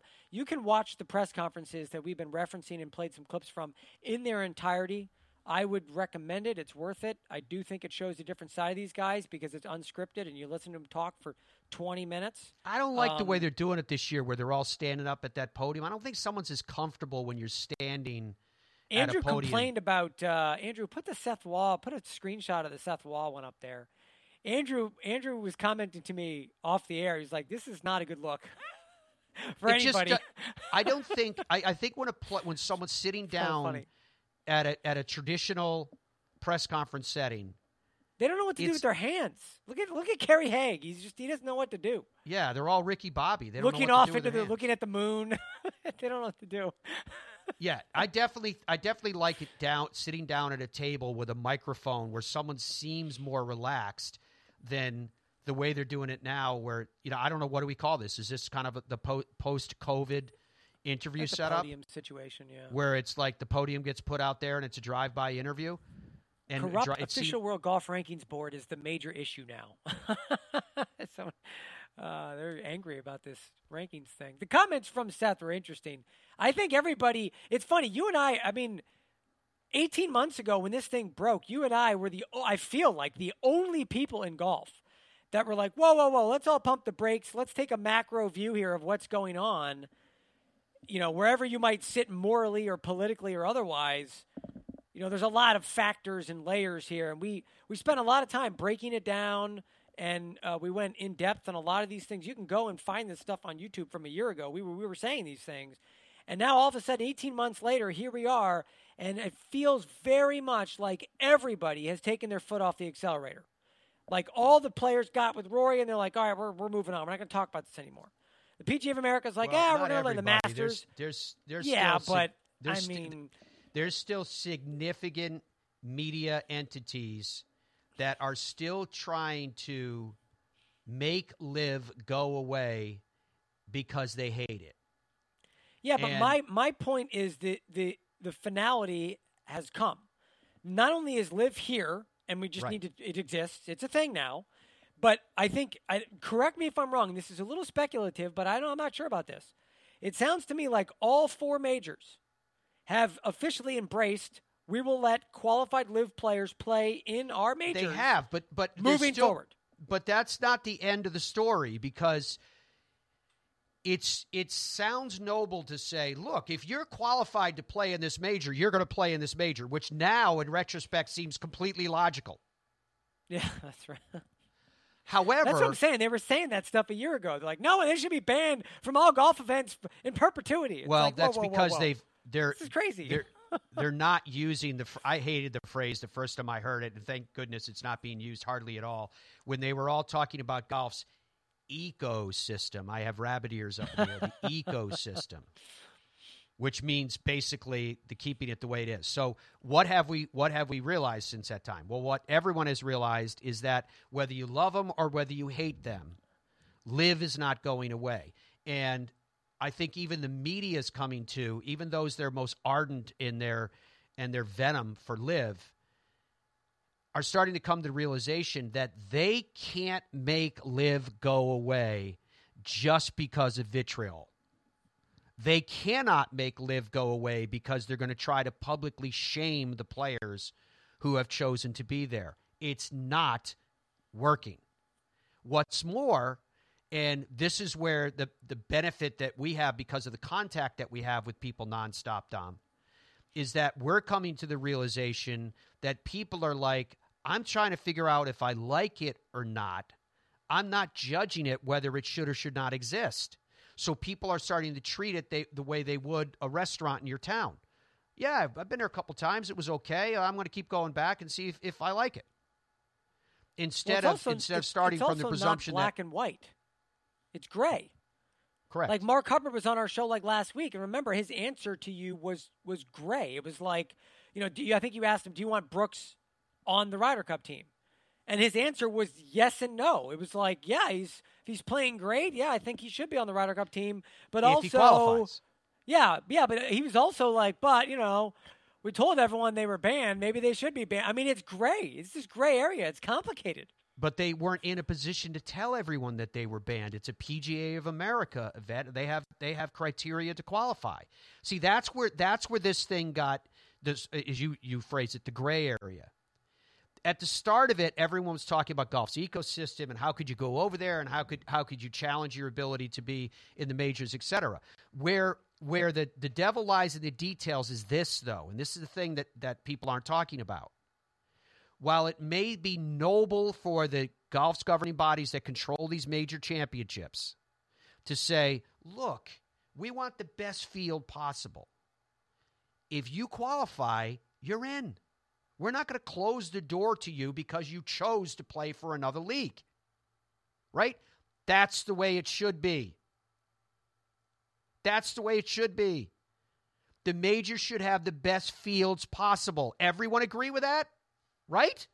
What is there to disagree with about that? However, the devil in the detail is that the fruit can die on the vine if they don't figure out what the entrance criteria is. Because then otherwise, you're going to have players who should be there.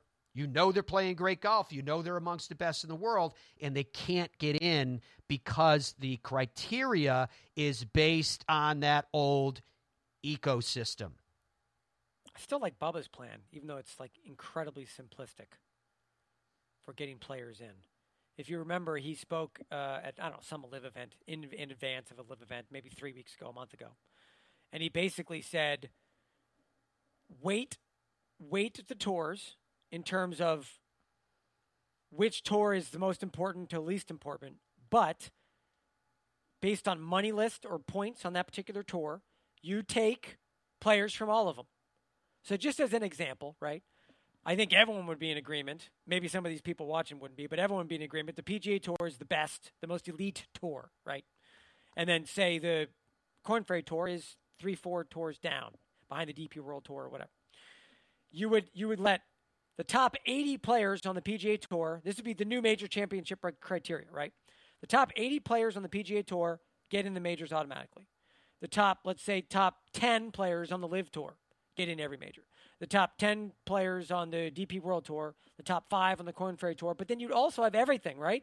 You get some guys from Australasia. You get some guys from the Japan Tour. In every event, you take the best of each tour.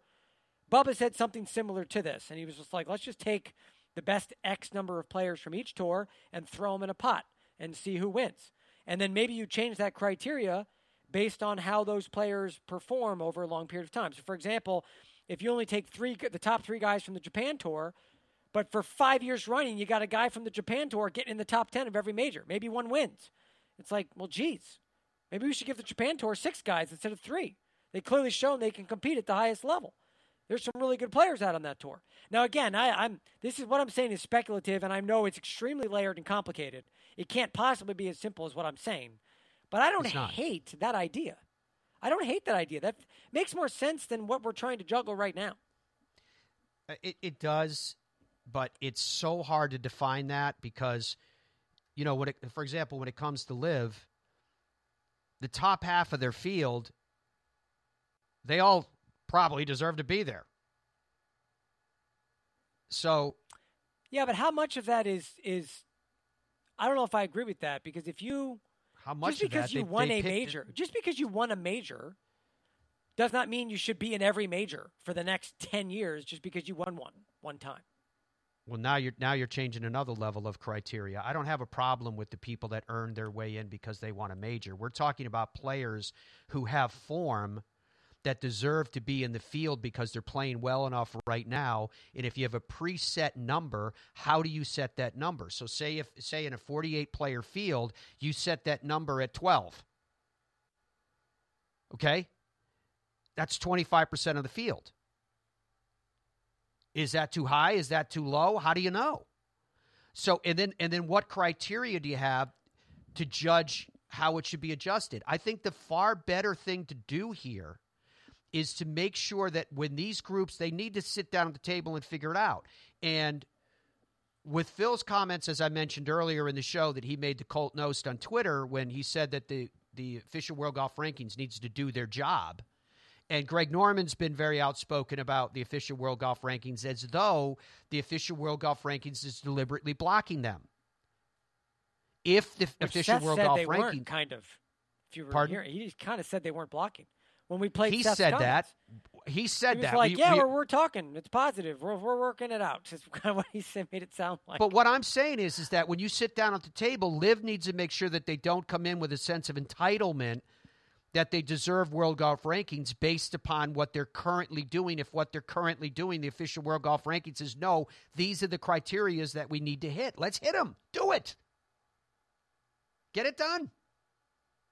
So that's the thing that worries me with all of this, is that when we talk about this great equity that's going on in the game, because we as fans, my belief is that we want these players there.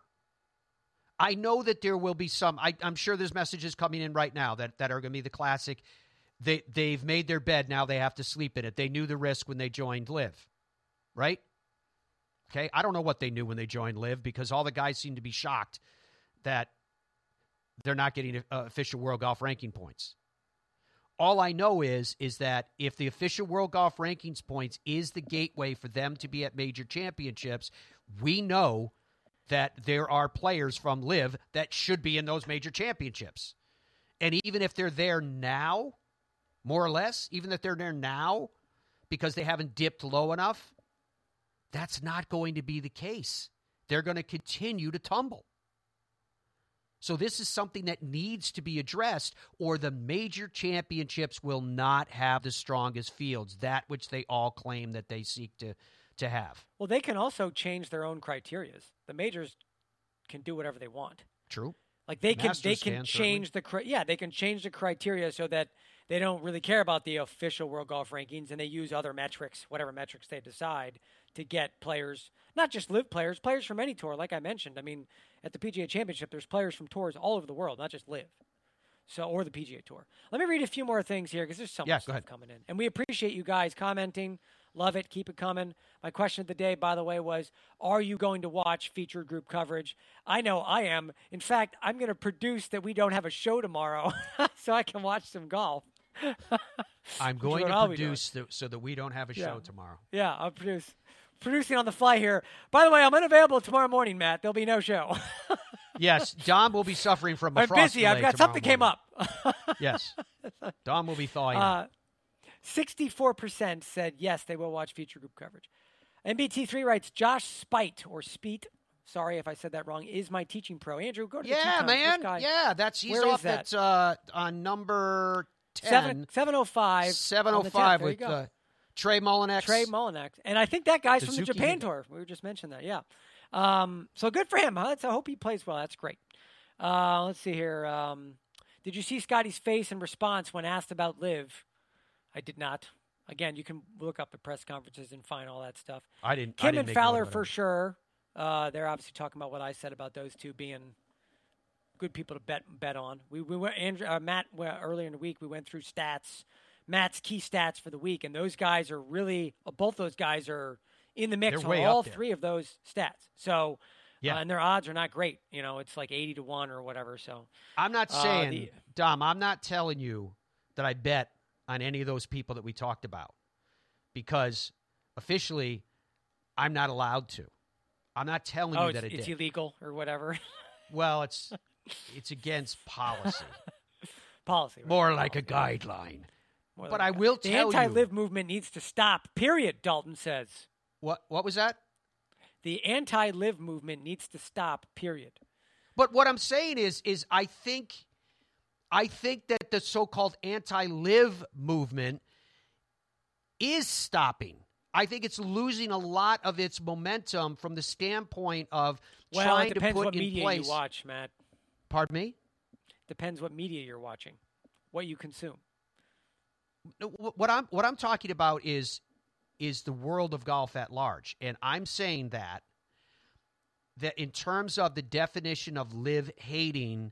That are, how would you define that? Obstacles being put in place to keep them from doing what they want to do.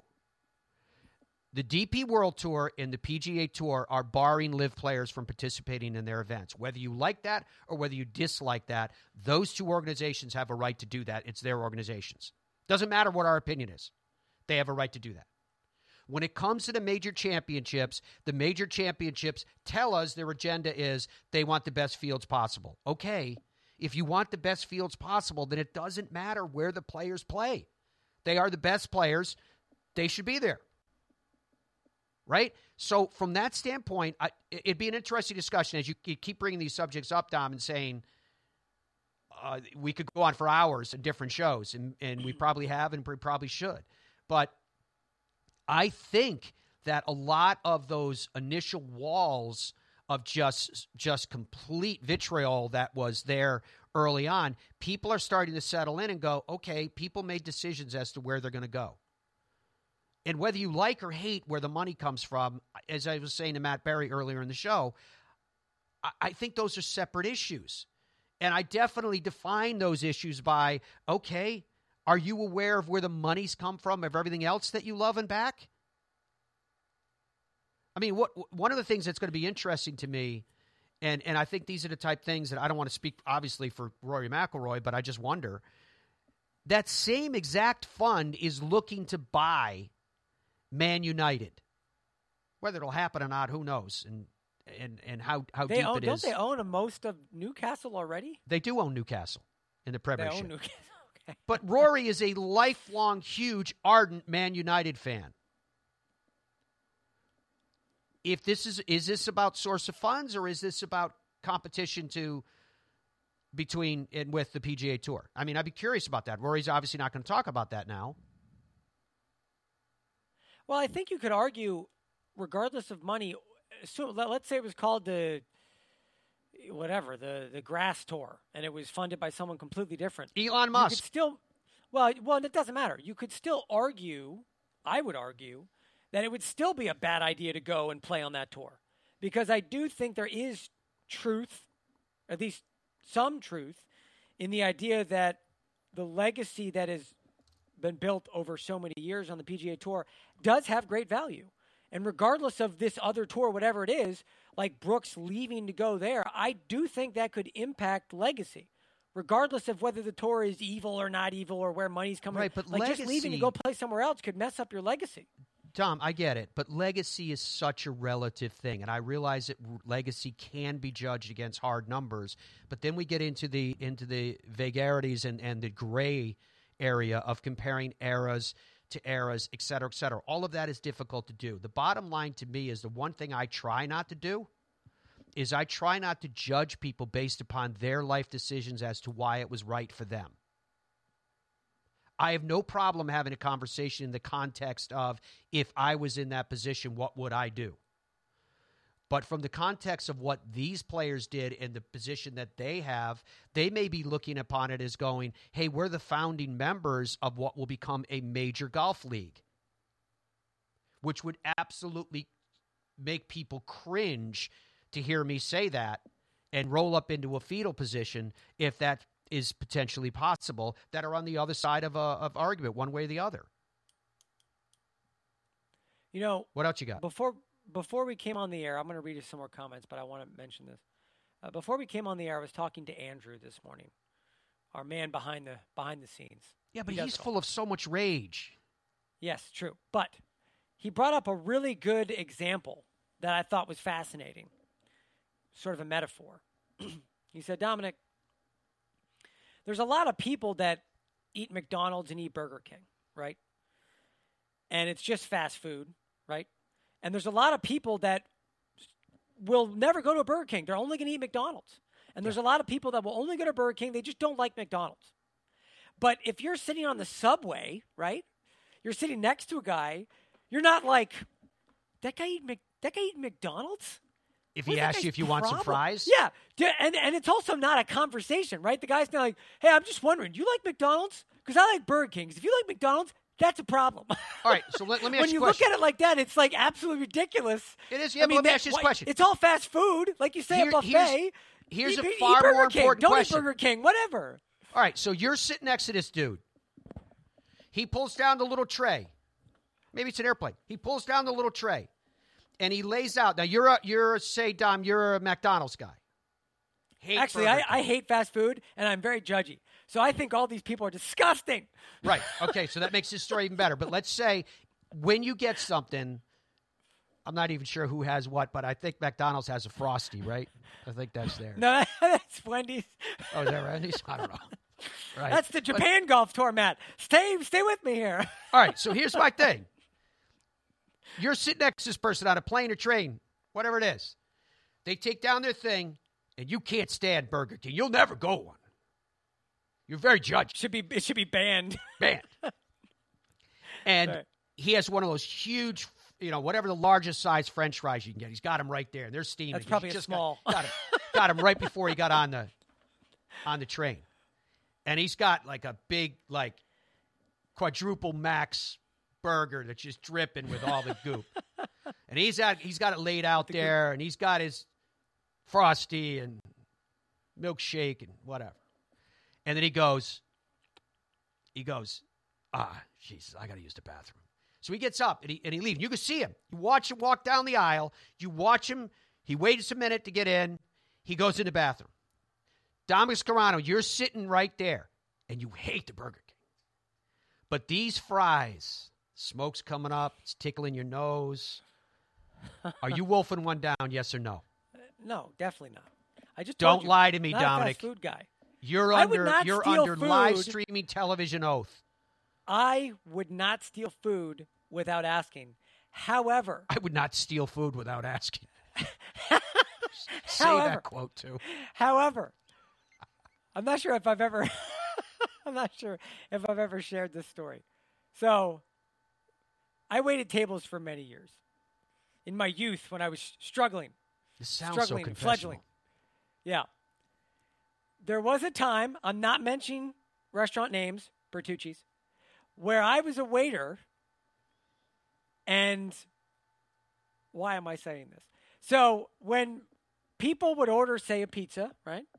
A large pizza from Bertucci's. Decent food, by the way. I worked there, guys. Not bad. Check it out if you haven't. It's pretty good food. So you'd have the big Bertucci's. It was all homemade stuff. Big Bertucci's pizza, right? They'd slice it. You give it to them. It's four girls. They don't eat. They eat like birds. They eat like four slices. They don't want to box it because they're going to the mall. So they say, we're done. Are you guys, you want me to box the pizza? No, I don't want to box it. I bring that pizza back behind, you know, behind that waiter wall, right? Yeah. I'm you wolfed it down. All the time. And here's the thing. I started a trend because the other waiters saw me do this and were like, what are you doing? I was like, listen, I just waited these four girls. They didn't eat the pizza. This is untouched, delicious food. And it's free. I'm not going to waste it, but just because the GM would be like, you got to throw that food out. It's contaminated. What are you talking about? It's not contaminated. So what ended up happening is all the other waiters agreed with me, and they would – so it became common practice when I worked there at Bertucci's. I wonder if I'm going to get sued here. I don't know how this works. But – so I like if people didn't finish their food. I'm not talking about like you know they're like you going into chicken parm. Negative to Bertucci's at all. You really they're going into their yeah. But I'm like if they're like eating pasta and spitting out pieces of pasta in a bowl of pasta, I'm not eating that. Probably but not. Yeah, a pizza, right? Right. An untouched slice of pizza. Come on. What if it was? So, what if it was garlic bread with cheese and they only took two pieces? If it was pre-cut garlic bread, right, and it was like an end piece that they didn't touch, totally. Fair game. How do you know they didn't touch it? Absolute fair game. Because I waited it on their table. This is not food that you found in a dumpster. This isn't dumpster food. You waited on the table. You saw what they eat. You saw what they didn't eat. They didn't eat the pizza. You know, the ironic thing is it's literally one step away from being dumpster food. You know what? Judge me, okay? Go ahead. All right, a few more things. I don't even know how we went down that road. All right, so Dom, let's. If they stop using Official World Golf Rankings for majors, they won't be stronger events than every other event, elevated event, and should lose a certain amount of their image as elite tournaments. I don't know if I agree with that. Yeah, it's a bonus as a major winner. Sir Frass, I don't know how to say that guy's name. Taylor Gooch must be in the U.S. Open, plain and simple. He's currently not in the field, for those of you who... Well, the issue with that is that I do think that he deserved to be in. However, he's not going to try to qualify. That's the part that... And I don't know whether there's a conflict in time when he could have, but that's... PGA Championship is no longer a true major. Well, that's just not true. Which one did you just say? Some guy just said the PGA Championship is no longer a major, a true major. Why? That's wrong. Why? Jim, why is that? What's the reason for that? That's all he wrote. For example, Taylor Gooch is in this. If that's the criteria. Brooks and TJ are going to rip up Oak Hill. There's a lot of pro live golf fans here, which is fine. Brando Chambly ranted against Phil. It's live hate. That's true. Chambly is clearly. I don't know nothing from nothing, but he's clearly not a LIV supporter. I can tell you that much. Aramco pretty much runs Formula One. Aramco is one of the oil companies. It's underneath the umbrella is what that person is talking about. Yeah. Aramco is a big supporter of women's game. That's true. We've talked about that on this show. They have a whole series of tournaments that are. Yeah, but we talk about it in terms of the hypocrisy. Yes, we talk about it in terms of the hypocrisy, like. The source of funds is so evil it shouldn't be unless the source of funds helps the particular area that they're being spent in. What?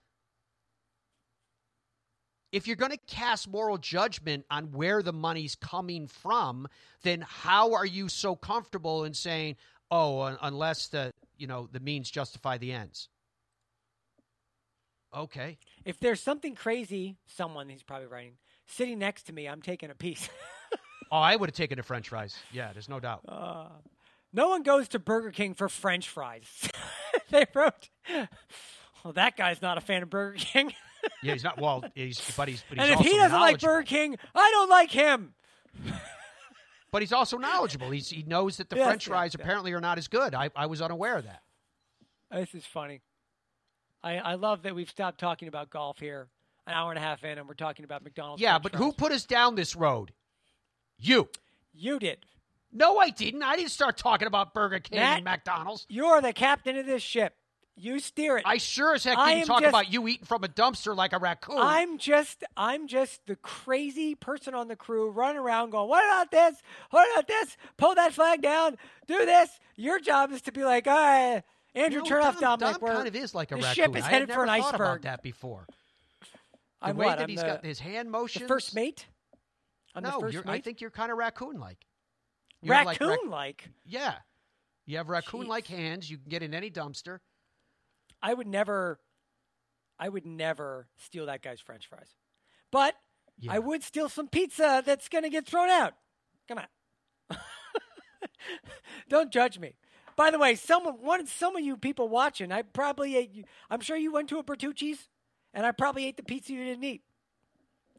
Don't want to waste it. There's another annoying thing that Dom does, too. He has no problem firing his fork into your bowl.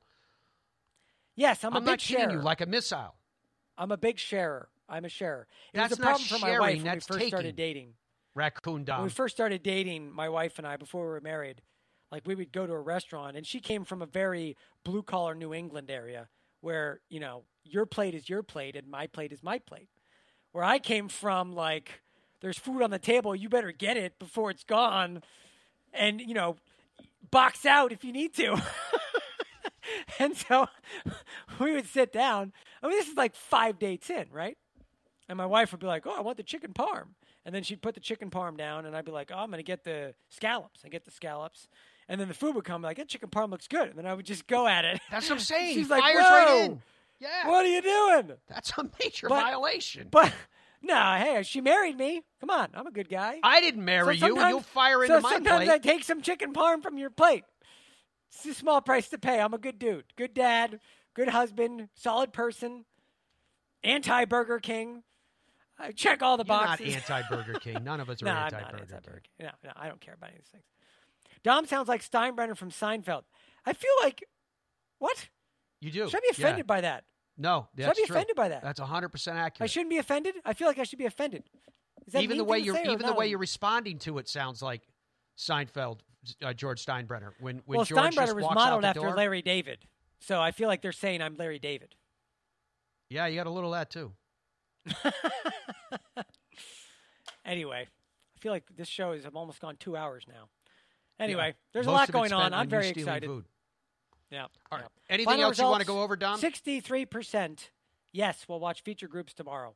I don't think I will say I want to go over, but I will say that I don't know. I feel like, can we officially? I was joking before, but you want to officially not do tomorrow so we can watch golf? I'd rather watch golf, Matt. Look, to be honest.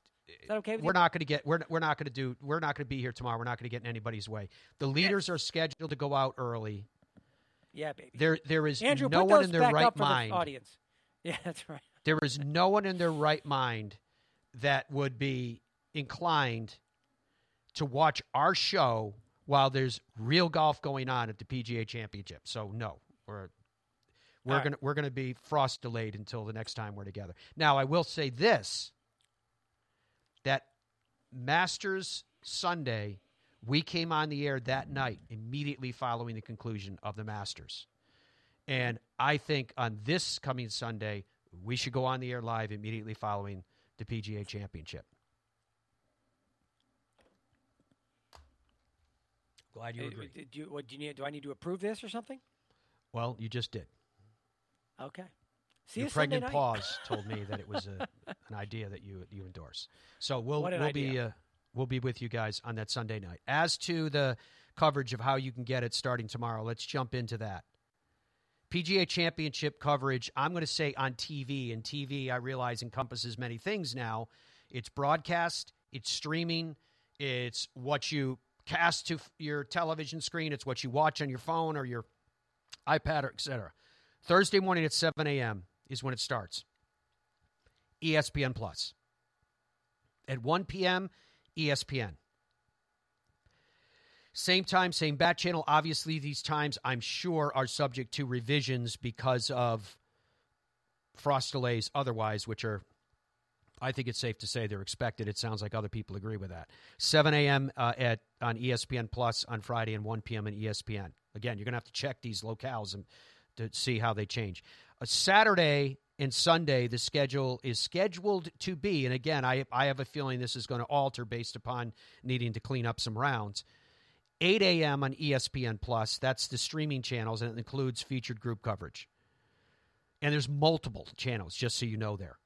10 a.m. on ESPN, 1 p.m. on CBS. Same schedule on Sunday. All these times are Eastern. 8 a.m. ESPN Plus, 10 a.m. ESPN, 1 p.m. on CBS. The alternate television broadcast, that's what Matt was telling us about earlier in the show that he and Michael Collins will be hosting. Thursday at 11 a.m. on ESPN, 1 p.m. on ESPN2. Okay, it's the same for Thursday and Friday. 11 a.m. on ESPN, 1 p.m. on ESPN2. Again, I think you have to pay attention to all this because I think it's all going to be moving based upon what's going on with the weather. Saturday at 9 a.m. on ESPN and 10 a.m. on ESPN Plus. Same on Sunday, 9 a.m. on ESPN, 10 a.m. on ESPN+. I'm definitely going to be watching that. I definitely want to see what that's all about and what that's like. The streaming and digital PGA Championship live coverage on ESPN+, again, which featured group coverage is a part of. Just to recap, it Thursday, Friday at 7, Saturday, and Sunday at 8. PGA Championship Radio is a mix of Sirius XM and Westwood One, which tells me if it's Westwood One and the latter, it may be syndicated on some of the radio affiliates. Terrestrial. Did I just say that wrong? Terrestrial. Thank you, Dominic. Radio stations around the country. Sirius XM, you know what it is, a national satellite service. Thursday and Friday, Saturday and Sunday at 1 p.m. Eastern time each of those 4 days. Okay?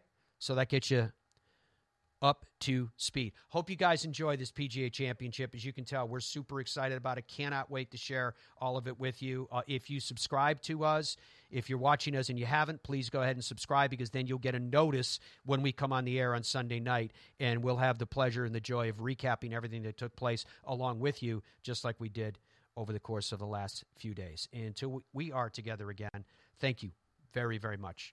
Be well, and goodbye for now.